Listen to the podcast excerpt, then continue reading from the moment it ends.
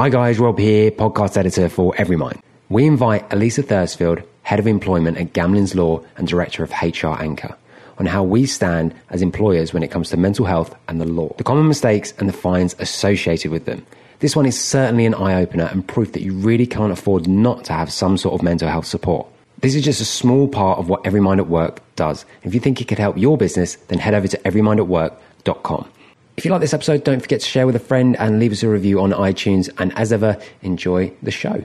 Hello and welcome everyone to a, another webinar. Really appreciate everyone taking the time out to join us today. This seems like a popular subject and I'm glad we've got an expert on our hands to, to answer questions I'm sure I will struggle to answer and questions I don't even want to answer. Let's just put it there.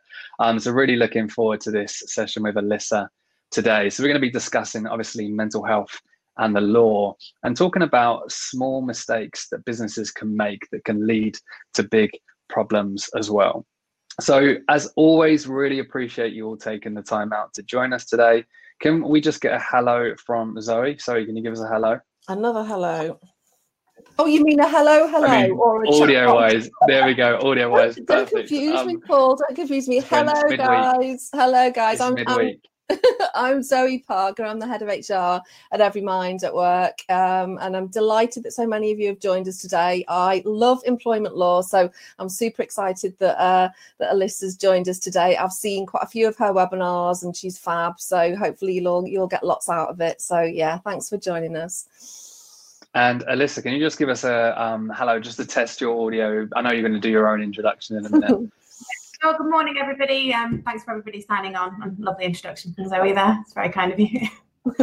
cool, awesome. So, guys, um, I can see you putting in the chat box. If you can let us know all the audio is okay, especially for Elissa. Um, she's going to be leading this session today. Excellent. Um, thank you, Wendy. Good stuff. Good stuff. So, in terms of who we are, obviously, we're everymindatwork.com. We're on a mission to revolutionize workplace mental health. We do that via a variety of products. One of them is our mental health support app that sits on your employees' phones. We're really looking to partner with businesses to save them time, money, and resources when it comes to mental health. We believe that we need to move away from that reactive approach to mental health, which businesses still take and move more towards a proactive solution. And that's something that we do. And obviously, I'm Paul, the founder of Every Mind at Work. I share my own personal experience of my own mental health journeys, and um, it's a huge passion and purpose of mine as well. But today is not about us. Today is about Elissa. Um, so what we're going to do is me and Zoe are just going to jump off, and we're going to let Elissa walk us through this, and then we're going to jump in with a Q and A. So guys, if you have any questions um, around um, mental health and the law, especially within the workplace. We're going to do a Q&A towards the end of this session, so please ask your questions there as well. All right, Elissa, you good to go? Great. Thanks very much, Paul. Um, thanks for having me on today. Um, it's a real um, pleasure to be partnering with Everymind um, on this session. Um, it's it's an app that I use myself, and you know I certainly see the benefit of it and think it's a fantastic initiative. So, um, like I say, really really pleased to be involved today. so, what I'm here to talk about is mental health, the workplace, and a bit of employment law as well to try and demystify some of the rules and regulations around dealing with mental health at work, and also to give you a bit of an idea and illustration of what it can cost your business if you get it wrong, and also some simple um, steps on, on how you can get it right. So, in terms of my background, I'm head of employment um, at Gamlins Law, so we're a, a, leading regional law firm in North Wales, and I'm also the managing director of HR Anchor, so a HR and consultancy firm as well. So, I've been in the employment industry for over 10 years. Um, I advise predominantly businesses, um, often day to day, on, on their HR and employment law issues, and a substantial portion of those issues often relate to mental health issues as well. So, um, why does it need to be a problem for businesses? And um, why is it something that should really be on, on your agendas? Um, as you can see from this slide, um, a Deloitte figure from the last 12 months, that mental health problems in the workplace cost UK employers 45 billion a year. Now, whilst obviously there's a lot of UK employers, that's a significant cost, and it's an unavo- it's an avoidable cost to some extent as well. And we're going to come into sort of what the specific cost to a business can be later on in the presentation definition. Um, but actually, I thought that was quite a powerful figure there to see actually how much of a problem um, this can be for, for, UK employers and why mental health really should be at the top of um, business agendas. Um, not only is it a financial issue, it's also a legal obligation for employers. Um, so all workers are entitled to work in an environment where risks to their health and safety are property, properly controlled. Now, the difficulty is you're dealing with a problem that you can't see. It's often something that isn't disclosed, um, which can make things very difficult for an employer. How can you deal with something that you don't know an employee is actually suffering with? And then on the other side, um, there's often this perception where you've got employees that are seen to play at the health card or the disability card. It can be perceived as a nuisance or it's associated with difficult employees, which again is a stigma that we need to get away from. Um, now, when we look at that legal obligation, you think, well, how can you tackle this? And you know, it, mental health is pushed down the agenda in, in some respects. Um, but you know, if you were an employer, you would never ask an employee to work from height without the appropriate safeguards, such as harnesses and, and hard hats. You'd never ask a lifeguard to carry on with their duties with a broken leg, or refuse to repair dangerous equipment in the workplace that could result in somebody, you know, losing perhaps even limbs. The perception, however, for mental health is, as with other hidden disabilities, is that it's a bit different and it's something that is not seen to be the employer's problem um, often until it, it, it's become a real issue that's much harder to resolve. Now, often employers are surprised as well that mental health conditions such as depression are often classed as disabilities. So when we have a look at that, the legal definition of what a disability is, in the employment world, that's very different from classifying something as a disability for the purpose of benefits or perhaps for motability for people who have motability cars it's it's quite a simple definition. And what it is is if someone is suffering with a physical or mental condition that's likely to last more than 12 months and affects their day-to-day life in the employment world, they are likely to be classed as somebody who has a disability. Now, if somebody meets that condition, and depression is often held um, as an example of one condition that's, that is held to be um, often a, a disability, then they're caught by the Equality Act, which means that they're protected from things like discrimination um, and, and poor treatment at work. And often then there's, there's an obligation to make reasonable adjustments for that employee. Now we'll come on to that in more detail, but I did want to at this point just flag that definition to you, that it's so it's in, in what we're talking about with mental health, so a mental condition that's lasted more or is likely to last more than 12 months that impacts someone's day-to-day -day life. So when we look at how it can go wrong at work, um, there's there's quite a busy slide this, but we're going to just work through it so you can sort of see how it goes wrong and, and how it can cost your business. So first of all, the really obvious one is absenteeism. So when people are off work. Now, if you're a small employer with um, just a handful of employees, one employee on long-term sick can have a de devastating impact for your business. That's a huge resource that could be out of the workplace for some significant time. So not only does absenteeism put a strain on on your business, it also puts a strain on the remainder of your workforce. So with having to have other colleagues who are picking up um, work perhaps for somebody who's off or trying to find temporary relief. Um, so that might be mean bringing in temps or agency workers. It's an additional strain on your workforce. It can also affect um, relationships with other staff members. So if someone is seen as, as never being in work or they seem to be off all the time, um, that can often impact the way that staff members perceive um, the person who's off and it can cause issues and strains on relationships in the workplace. Management time as well, dealing with absence processes. So once somebody's been off for a certain amount of time, whether absence starts to become long term, then that needs to be dealt with under an absence management procedure. So that means checking in with that individual, perhaps holding absence management meetings, referring them to their GP and occupational health. And all of that takes management time and it takes the line managers and management's attention off the things that they should be doing day to day in the business. And often absenteeism is something that in my experience line managers really struggle with and it's something where often things can go very wrong in a process that can result potentially in legal claims and then finally, staff turnover in terms of absenteeism. So if someone's been off long term for quite a while, it may be that they end up down an absence management process that results in their employment being terminated. Um, or it could well be that an employee decides that the workplace has made them ill. It's no longer, um, you know, a good place to be for their mental health, and they may well decide to leave. And staff turnover, not only is it um, a, challenge for particularly smaller companies, um, but also depending on your sector and where you're based as well, it, it can put a real strain in terms of finding the right people again to fill those gaps. So what comes out of, of, of, the stuff I've just discussed, particularly that absence management um, process and you know people being on and off work, um, comes the risk of a constructive dismissal claim.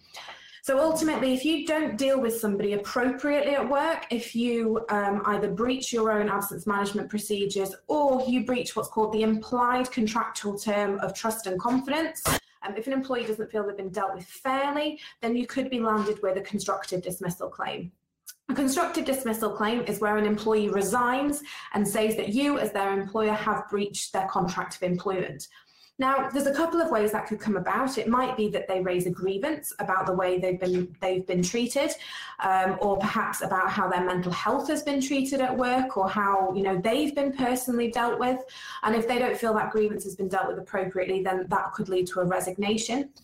Further, if an employee thinks that um, the workplace isn't safe for their mental health and that actually um, the workplace is causing them health issues and their mental health is deteriorating, if they notify you of that, that could be classed as a health and safety disclosure or a protected disclosure. And again, if that isn't dealt with properly, that could lead to a constructive dismissal claim.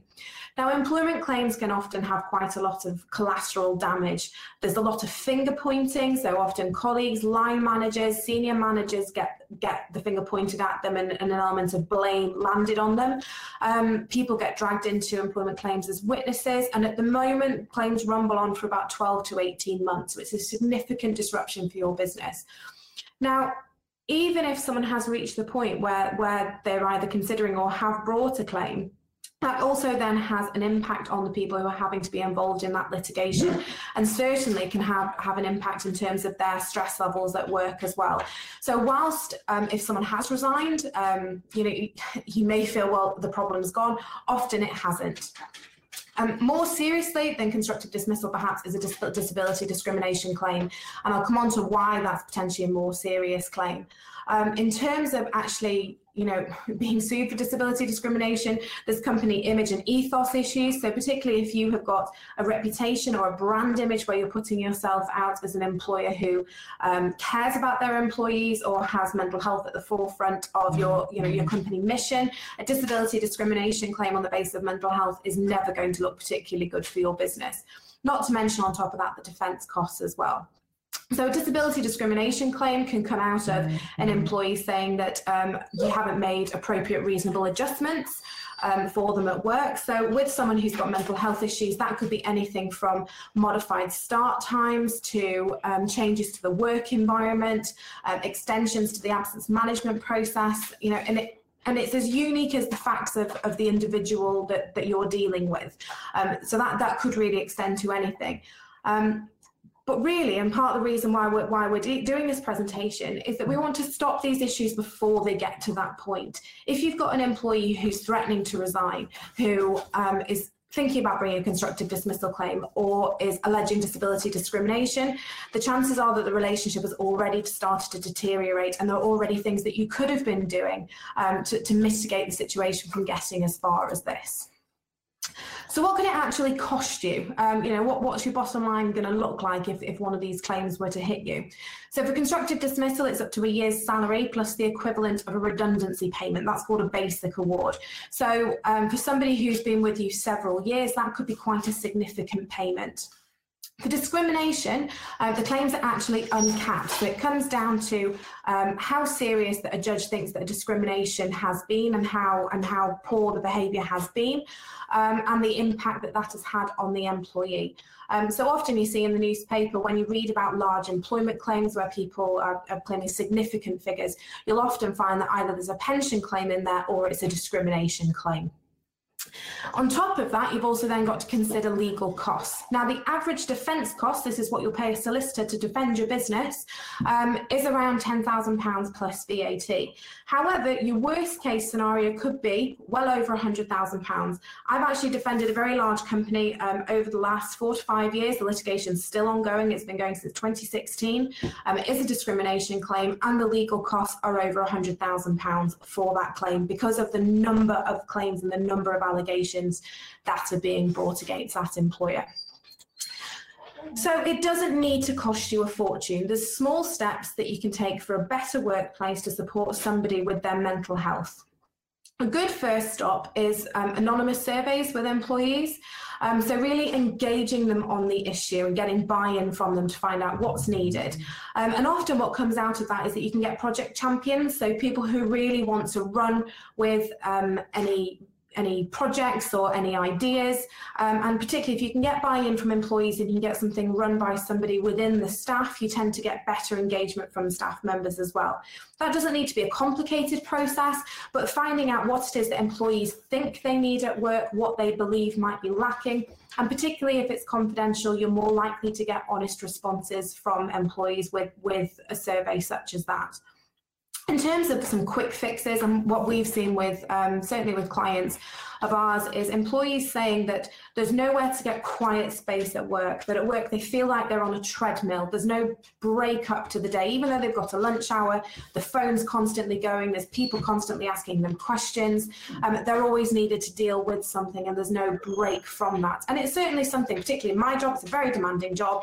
Um, you do feel that there's no sort of quiet headspace often and, and you feel that, that you, you do actually just need a bit of quiet time. So putting aside if you've got the room, um, the ability for a bit of quiet space, either for somebody to go and work quietly or to go and take a coffee break on their own and just enjoy a bit of peace and quiet away from the phone ringing and emails, emails binging during the day. Have a look to see if you can put a peer support structure in place. Um, now, the, the, the instant um, sort of suggestion that people think of when they think of peer support is um, assigning line managers or senior managers, and they wonder why the uptake isn't particularly great, and they say, well, no one's called on them, no one's asked for help. Now, what you often find, subject to your, your company's um, ethos and structure and perhaps how people communicate is sometimes people don't want to talk to senior managers. They don't necessarily want to talk to a line manager. And if it is a case of peer support and just wanting to talk to somebody, often somebody on their own level or even lower down in the business can can be a more appropriate peer supporter. Um, so again, having a look at whether that structure would work for you and how, how best that would work for your business. Mental health first aiders is another one. Um, you know, there's some great initiatives out there in terms of providing either external mental health first aiders or training up people within your own businesses as well. So not only does that show that you're taking mental health seriously within the workplace, um, but if there are any sort of serious issues that have gone unnoticed or there's underlying issues, um, you know, having those sorts of steps in place can really help bring this to the forefront and it can help more open conversations as well within your workforce because mental health is often is you know a hidden disability and it's often thing pe- people don't really like to talk about what you want to try and progress towards is a workplace where people do feel that they can be open that they can disclose these things without feeling judged and that they feel that they'll be supported whilst they're at work. And that's something that many companies have a real challenge with so there was no one who would listen to me. I couldn't get anyone to understand how, is, how I was feeling. Now, this is something that we see over and over and over again, in particularly in grievances, where you often get a small problem or something that someone's been struggling with, um, but because they feel that there was no one who could listen to them and no one who would understand how they were feeling, that problem's grown all out of proportion. So, when dealing with things like grievances, um, what we often see is employers who go, No, we've got this, um, we've got this procedure, this person listened to the grievance, we wrote to them, we had a meeting with them, um, there was no evidence of it, so we rejected it, and, and I don't understand why they're dissatisfied with the process that employee doesn't feel any more listened to um, purely because you've gone through that process. So the key here is really training those people who deal with grievances um, to listen to the problems and understand what the underlying issue is.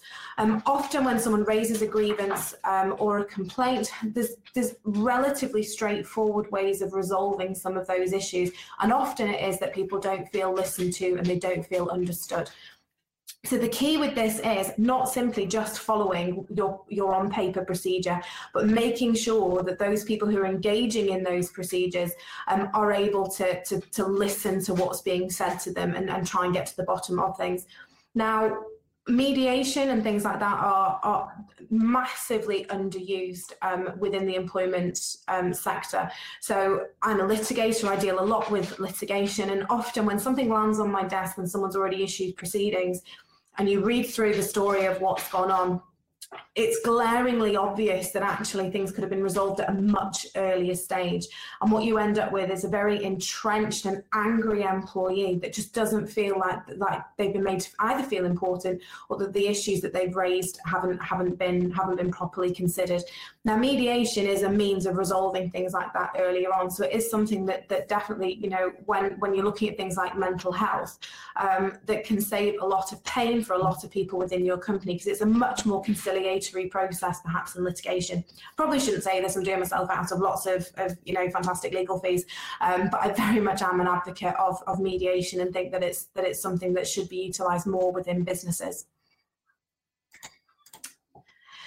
So, in terms of how you can show your employees that, that you want to make um, a change and how you're going to, you know, take mental health um, initiatives forward in your in your in your company and with your workforce. And what we um, often advise is that you have a mission statement or a commitment that you're going to make to your workforce as to how you're going to to deal with um, mental health going forward. Um, so things you know in in that statement might be that you're here to listen, that you will provide peer support, that you won't be judgmental if someone needs to talk about a mental health issue that there will be staff involvement in how policies are put together. So it's not just a senior manager writing it or someone removed from the company. And that there will be resources available for employees. Now, those don't need to be expensive resources. You know, we talked about having a quiet room available, and particularly, you know, when you've got something like Everymind um, out there on the market and that's available for, for employees, you know, it's a fantastic resource. Um, having things like that available for staff. Now, when you're putting um, your mission statement or your commitment statement together, that's again something that you can involve employees in in a survey. So you know what is it that you feel we should be committing to you? What what do you want us to be um, you know signing our name to to say that we're taking this seriously and, and that these are steps that you want? So again getting employee buy-in into into that process and into that statement again is a good way of showing them that it's something that you're taking seriously and then following up on that, just having that statement isn't enough. You need to demonstrate that that you are going to continue to take these matters seriously and that you are there to listen and that you're going to uh, essentially honour everything that you've said. So when you're doing your statement, have a good look at your culture. So if you're saying we're here to listen, but you've got a closed door policy and that people have to book three weeks ahead to have a conversation with a line manager, have a consideration about how what you're saying and if that actually fits with your culture. And if the reality is that you're unable to change your culture or, or you know it's going to be a long working process, then make sure that your statement fits with your business and that it evolves with your business over time. So as you improve your culture, that perhaps you update your statements and again keep your staff involved in that as the process evolves. Um, so, I mean, we're, we're here as well. So, um, particularly for hate for stressed um, HR managers during this time. Um, so, if you do have any questions about your workforce, um, if you do have any questions about employment law, we do offer Zoom coffee breaks. I very much miss having coffee breaks with um, people within my network and new people into, into the, the, employment network. so, we don't charge for these, but if you do feel like either you're a HR person who wants to blow off a bit of steam or you have any questions, then please don't hesitate to, to drop us a line and, and we can have a a Zoom coffee. Um, so I've kept it relatively brief today. We've we've had a bit of an overview about lots of things, and purely because then we want to make sure that we can um, have a bit of a discussion afterwards and that we can take some questions. Um, so I'm going to hand back to Paul, and um, yeah, I look forward to, to answering any questions that you may have. Excellent, thank you, Elissa. I really appreciate that um, very interesting, even for me, who's someone who normally doesn't like law. I know Zoe was probably I love it. presentation. um, but no, really appreciate you obviously sharing. And there's plenty of questions coming in, as I'm sure there's going to be as well around a subject like this. Um, so I want to kind of get to those to begin with. But I also equally wanted to touch on one of the points that you mentioned about those kind of quick wins. Now, from a sort of legal perspective, we've obviously seen a rise in cases around employees taking legal action against their employer if they don't feel supported with their mental health. Um, when it comes to a business, if a business was to have, let's say, an employee assistance program and they get a speaker in a mental health awareness week throughout the year, and that's their mental health strategy, if you compare that to another business that maybe takes a more proactive approach, has champions, mental health first aiders, mm-hmm. you know, potential other solutions for mental health, does that really go in that business's favor? Like, what's the difference here? Is there a big difference if a business does a lot more when it comes to mental health if a case ever arises? It certainly does because what you tend to see where you've got someone who um, they do mental health week, they get some speakers in, and they go right, we've ticked that box mm-hmm. for the mm-hmm. year. The reality, is if someone were to get taken to tribunal and um, you know the company said, well, no, we can't possibly um, have treated someone badly. We do this once a year. The reality is, a judge would go, well, hang on, in that initiative, you said that you will proactively do X, Y, and Z, you'll do this, and that actually mental health is important. The reality is, you haven't done anything other than having a speaker in. Whereas, even if someone doesn't have a policy, they don't have, um, you know, exp- expensive speakers coming in and things like that, but an employer can say, well, look, there's these people who are available to talk to. Um, we have this system in place. There is this room, you know, quiet room they can go to if they need to take a break from their from from their work. Those proactive steps that are practically mm-hmm. useful are going to go much more in, in the employer's favour in terms of showing that they're proactively trying to do something.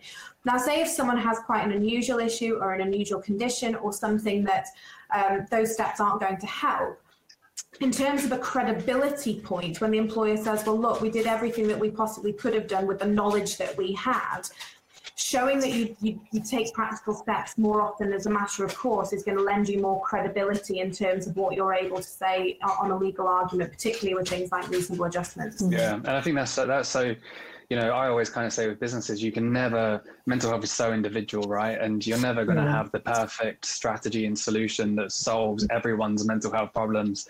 You know, even, even the government can't do that, right? So it's, it's, we can't even look after our own mental health a lot of the time. So, you know, but as a business, there's so much more that you could potentially do to better support your employees um, and you know and focusing on what you can do and focusing on the strategy behind that rather than saying we've got an mm. employee assistance program we don't need to worry about mental health. So i know you've probably got lots of questions as well yeah, can I ask, can I ask what one, and then we'll we'll roll through all, all the questions because I can see quite quite a few there. I, I, was just wondering, Elissa, we we've been doing some work on um, mental health risk assessments, and so from an HR perspective, you know, I'm very familiar with things like a stress risk assessments of somebody's off long term sick, you know, that they're they're citing work related stress. I, I'm I'm familiar with doing a, a, stress risk assessment, but, but we've been looking and we've been seeing more frequently these mental health risk assessments come up.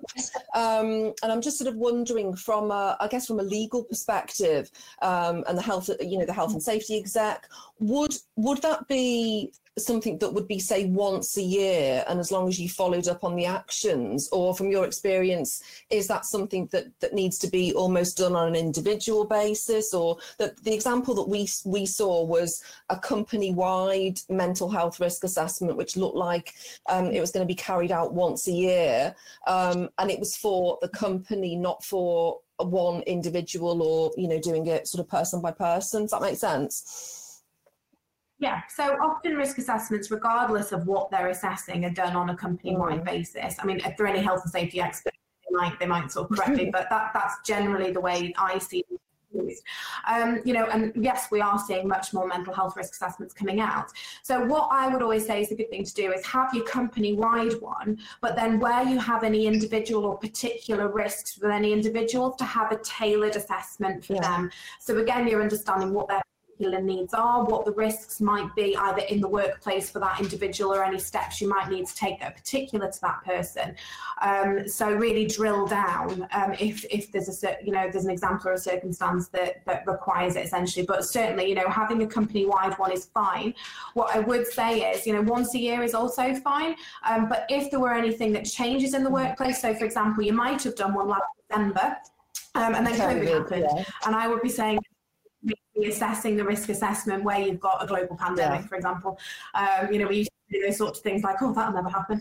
Um, so what I'd say is, you know, where there are any big events or anything like that that might change that risk assessment is to make sure that it is updated yeah. and that any actions that come out of it are looked at yeah. as well.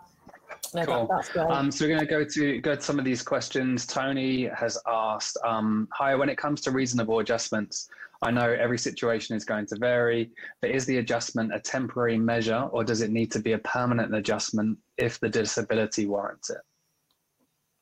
Okay, so in general terms, that reasonable adjustment needs to stay in place for as long as it's going to be required by the employee. So if you had, an, and you know, I'm going to sort of flip this on its head a bit and go, you know, when I gave those examples about people with physical disabilities. So if you had somebody who was a wheelchair user and um, you needed to put ramps into the workplace, they're always going to be permanent adjustments because they're always going to be needed by that employee who's in the wheelchair. Um, similar sort of rationale then when you're looking at this for someone with mental health issues. Whilst people might have ups and downs in their mental health, they might have periods where they're feeling better um, and periods when they're feeling very, very low. Um, if you were to take those adjustments away when, when they're in, you know, a, a good week, um, you could end up actually setting somebody back or impacting their mental health in a negative way. So when you're implementing reasonable adjustments, it should very much be in consultation with the employee to see what they need need. If an employee says, actually, you know what, I think in six months you know, my doctor's saying with these various steps in place, I might be, you know, on the road to recovery and feeling a bit better, um, then review it with them in six months. Don't just take that support away. Um, but when you're looking at implementing them, I'd say for budget reasons and, and for forecasting and things like that, presume they're permanent. Mm-hmm. Because what you don't want to be doing is getting to a point where perhaps you're reviewing budgets and things like that and you go, oh, well, that's only temporary, we can get rid of it, and you land yourself back in hot water again. Nice. Cool. There's lots of questions here, so I'm just going to rattle them off if you don't mind this. um, when Wendy asked a question about mental health first aiders, the plans to do it. Um, I think that's been answered, Wendy. But yeah, there's definitely online versions of mental health first aid training. Also, I would equally recommend a champion scheme, more of a proactive approach, getting biz- people within the business to champion mental health. Um, sometimes mental health first aid still has that almost reactive approach to it as well. So I would definitely maybe consider champions. Um, George says, How can you ensure fairness and impartiality if an employee has a mental issue that could lead to an incapacity inquiry where human resources and management often put profits ahead of well being? Ensuring impartiality is never something that you can guarantee when you're dealing, dealing, with internal processes.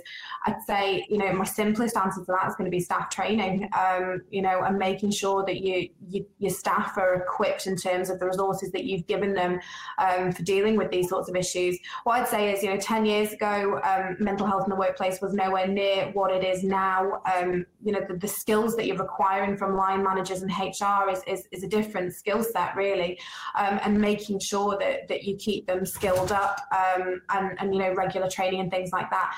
And you know where this where you've got processes and you've got managers who are obviously dealing with things in a biased way or there's evidence they're not dealing with it properly is making sure that as a business that you deal with that and show that that's not the culture you're prepared to promote.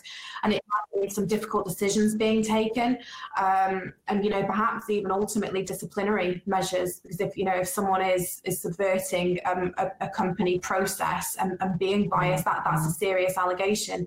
Um, but, you know, the core, I would say, there is awareness and staff training. I mean, um, Zoe, you might have something to add to that, perhaps. Uh, yeah, I, I, think I think that's all you can really do, isn't it? And uh, uh um, and make sure that um, I, I, think from if you've got sort of leadership saying, you know, oh, we we, we can't afford to do this or, or whatever it might be. I think it is a, a big education piece around um, them realizing the consequences if, if if if they don't almost like comply with you know with those measures too. I think it's um, uh, yeah, often sort of re- return on investment and all of that comes into it, doesn't it? But I think we've seen that if you don't invest that that that time into into doing it properly and and you're all on board for it, it's um yeah, it it it, it can be very difficult. So I think it, there is a big education piece there, definitely.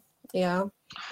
Um, this is a really good point by Lizzie. The key to this is great managers and humanizing the workplace so that people feel comfortable to bring their whole self to work. Yeah, we do a lot of work on that in terms of changing and improving culture, normalizing conversations in the workplace. As um, Zoe said, education is key to all of this. We're not educated on, on mental health, and there's a lack of understanding around it and the language that we use. So, so really, I think there's a, a an argument around looking at the complete culture of the business and how do you go from where you currently are, potentially a silent environment mm. that you don't believe there's a mental health issue because no one's talking about it. But from our experience, that just means stigma exists in your workplace because people don't feel comfortable to talk about it, you know, and then reacting when, when a situation like this arises to, to having early conversations and proactive approaches to mm. really try and create that culture.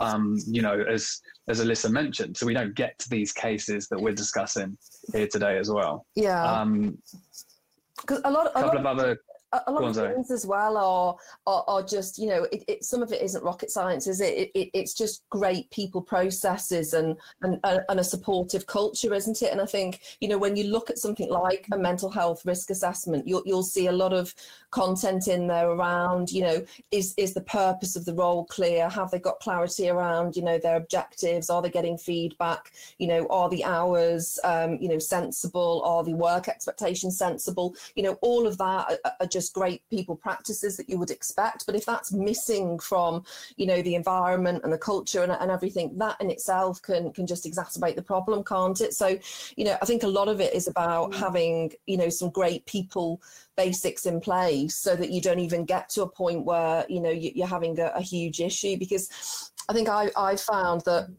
you know this sort of work related stress or, or anything like that there's there's always something going on underneath you know you peel back the layers um, and, and there's always something that, that you can pinpoint it on um, which you know as as a business you, you can always you can always address usually. It's just putting the effort in isn't it yeah. Um, Nicola's got a question, and then there's another question that I really want to highlight because it's a question that I wanted to ask as well. Um, I, have got no HR background, guys, so um, I might get this question wrong. This doesn't make any sense to me. Um, are reasonable adjustment passports helpful and useful in mitigating if in an ET?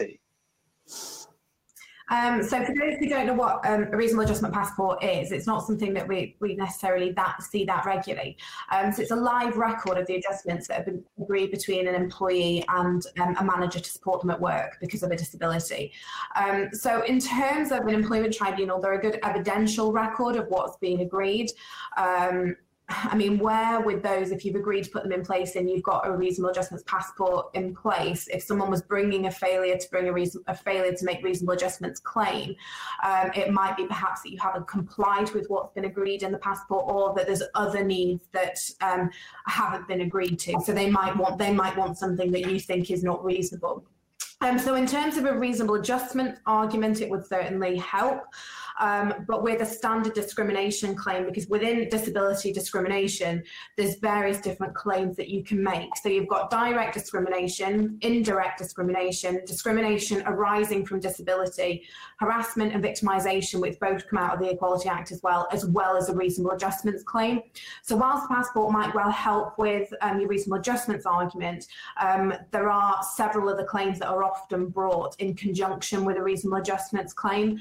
Um, so it's useful evidence perhaps to show that you have taken some steps, but depending on the claims that are brought, it probably only goes so far to helping. So I hope that answers that question. Yeah, that makes sense to me as well. So it's definitely a good answer.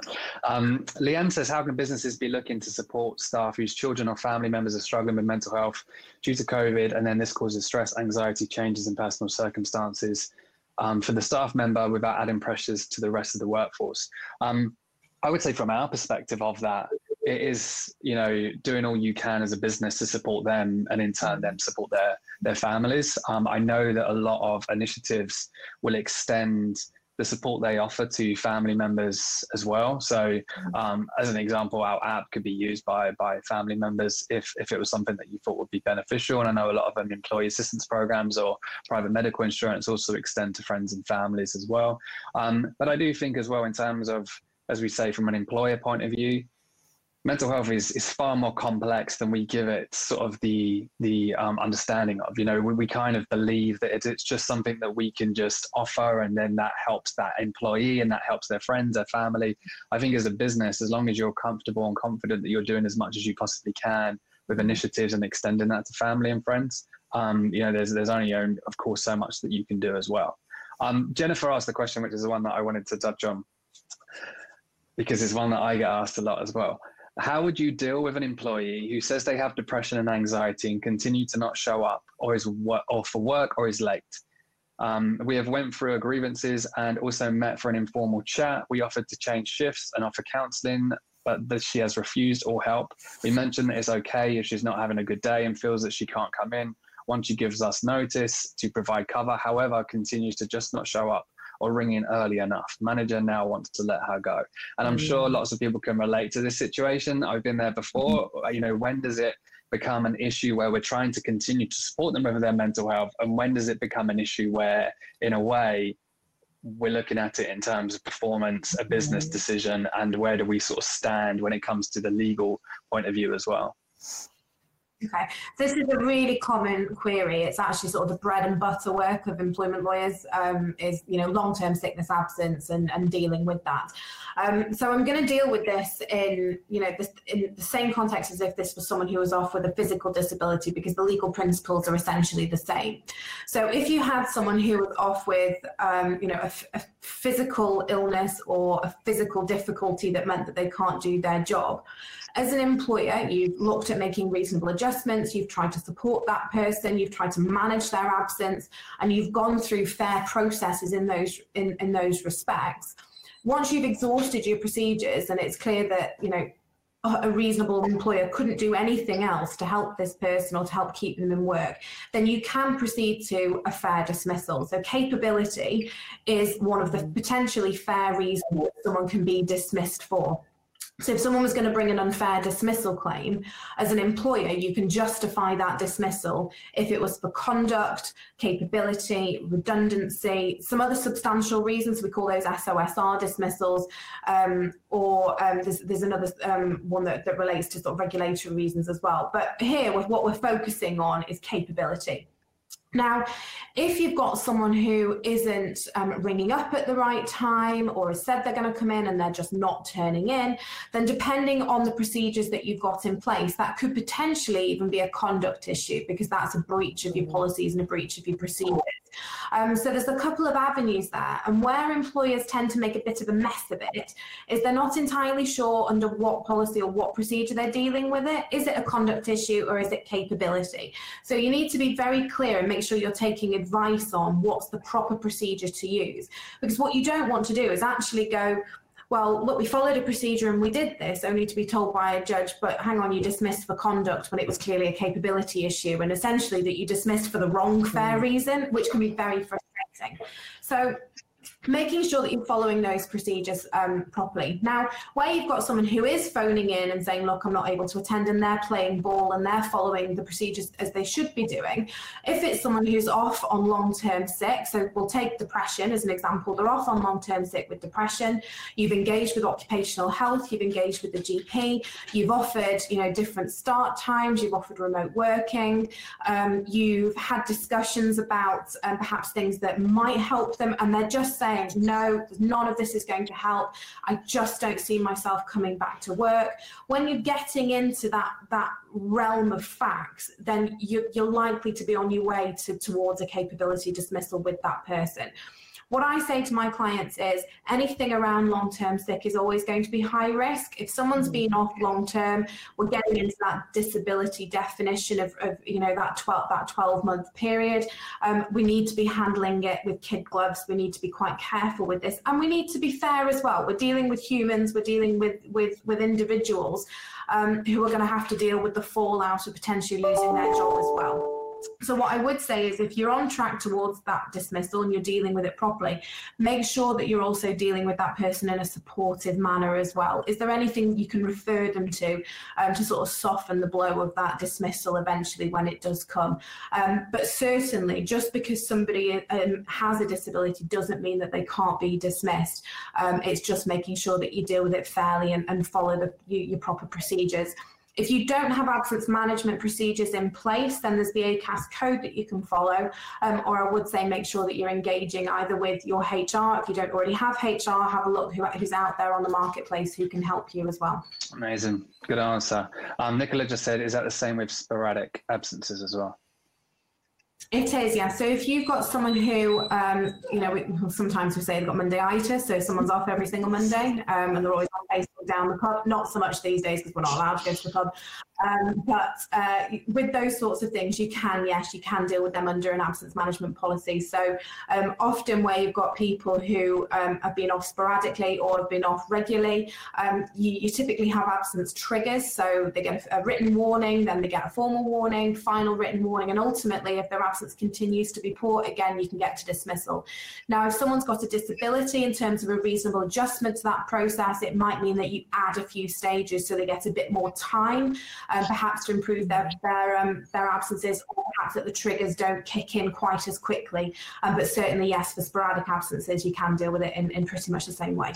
So, um, conscious of time. Um, there's one thing that I wanted to touch on, and then um, we'll, we'll wrap up. I don't know if you've seen it. I don't know if any of you have seen it on this session today.